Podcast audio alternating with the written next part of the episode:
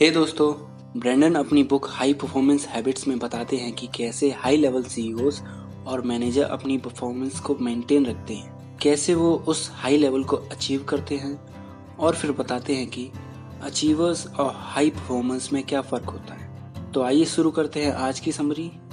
Achievers success को पाने के लिए बहुत हार्डवर्क करते हैं, काफ़ी चैलेंजेस का सामना करते हैं, मगर एक वक्त ऐसा भी आता है कि जब वो अपना एंथुजियाज्म खोने लगते हैं और आउट ऑफ़ बैलेंस हो जाते हैं, वो सक्सेस तो अचीव कर लेते हैं, पर उसे बनाए नहीं रख पाते, क्योंकि उनके पास ऐसा कोई प्रिंसिपल नहीं होता जो हायर गोल्स की तरफ़ उन्हें मोटिवेट करे।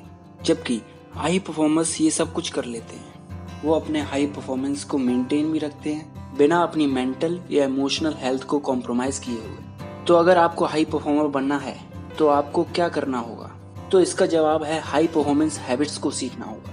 ब्रेंडन ने काफ़ी रिसर्च और ऑब्जर्वेशन के बाद छह बहुत ही इम्पोर्टेंट हैबिट्स को नोटिस किया, जो हाई परफॉर्मर्स को सबसे अलग बनाती है। अगर आप इन हैबिट्स को सीखना चाहते हैं तो आपको काफ़ी प्रैक्टिस करनी होगी, तभी आप हाई परफॉर्मर बन पाएँगे।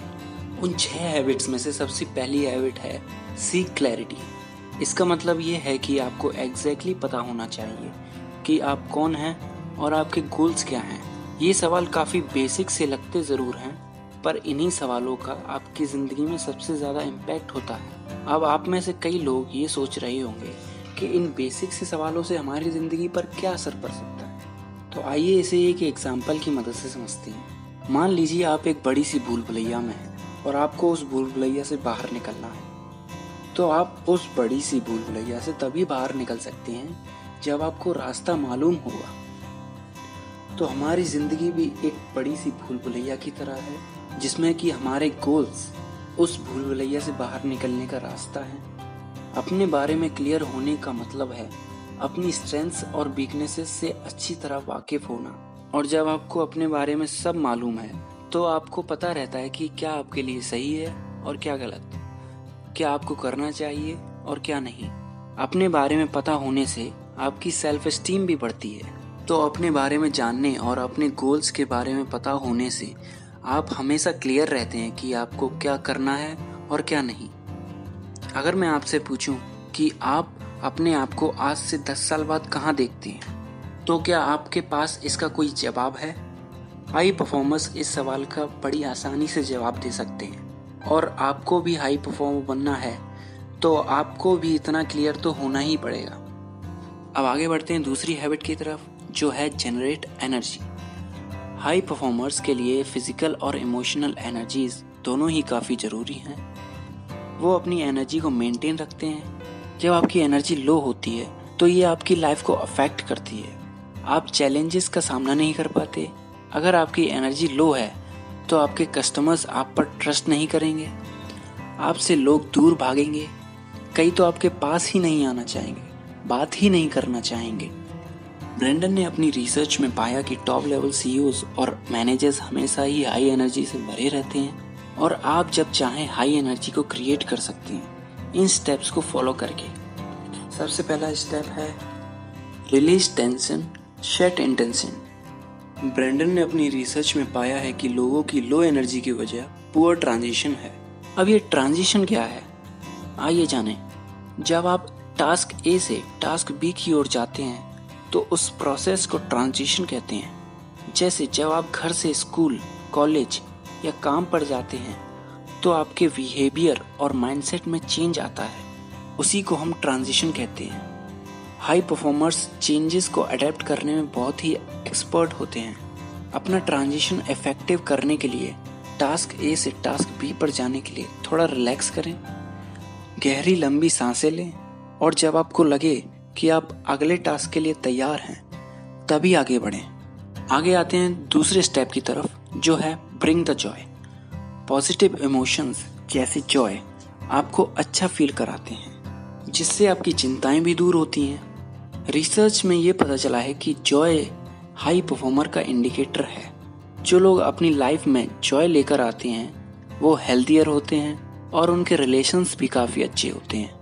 न्यूरो साइंटिस्ट ने पता लगाया है कि जॉय जैसे पॉजिटिव इमोशंस हमारी बॉडी में नए सेल्स डेवलप करते हैं और वहीं दूसरी तरफ़ नेगेटिव इमोशंस हमारे सेल्स को डिस्ट्रॉय करते हैं। इसी के साथ आगे बढ़ते हैं तीसरी हैबिट की तरफ़, जो है रेज द नेसेसिटी इस हैबिट का मतलब इम्प्रूव करने की ज़रूरत से है।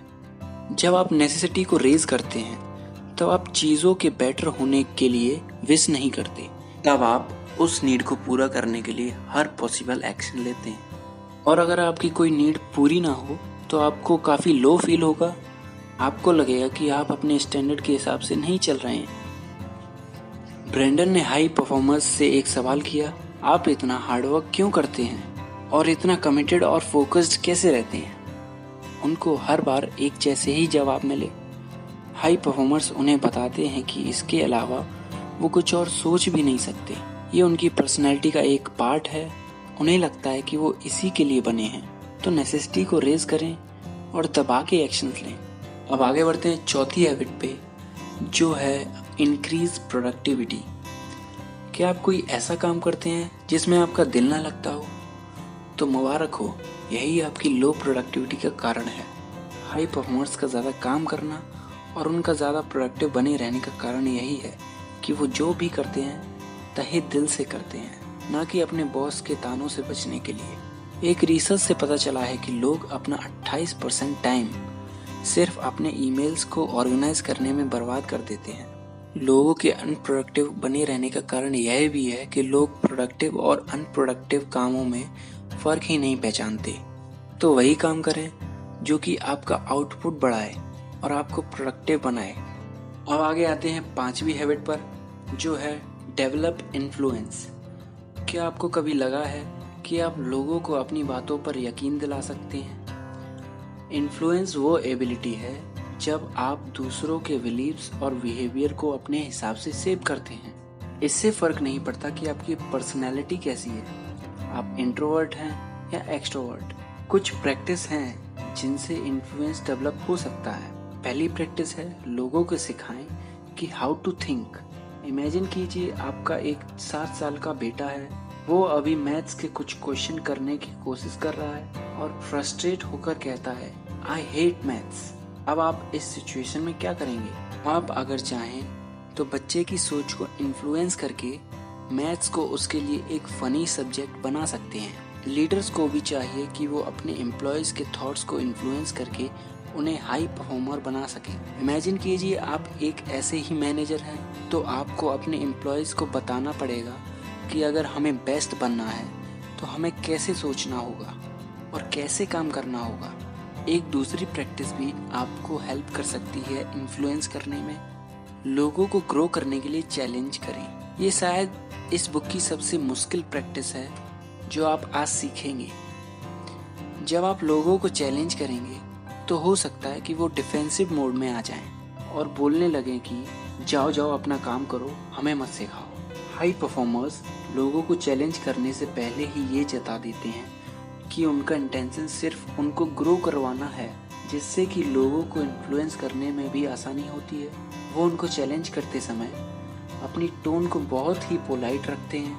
हाई परफॉर्मर्स लोगों को ग्रो होते देखना चाहते हैं और उन्हें ऑनर और रिस्पेक्ट के साथ चैलेंज करते हैं।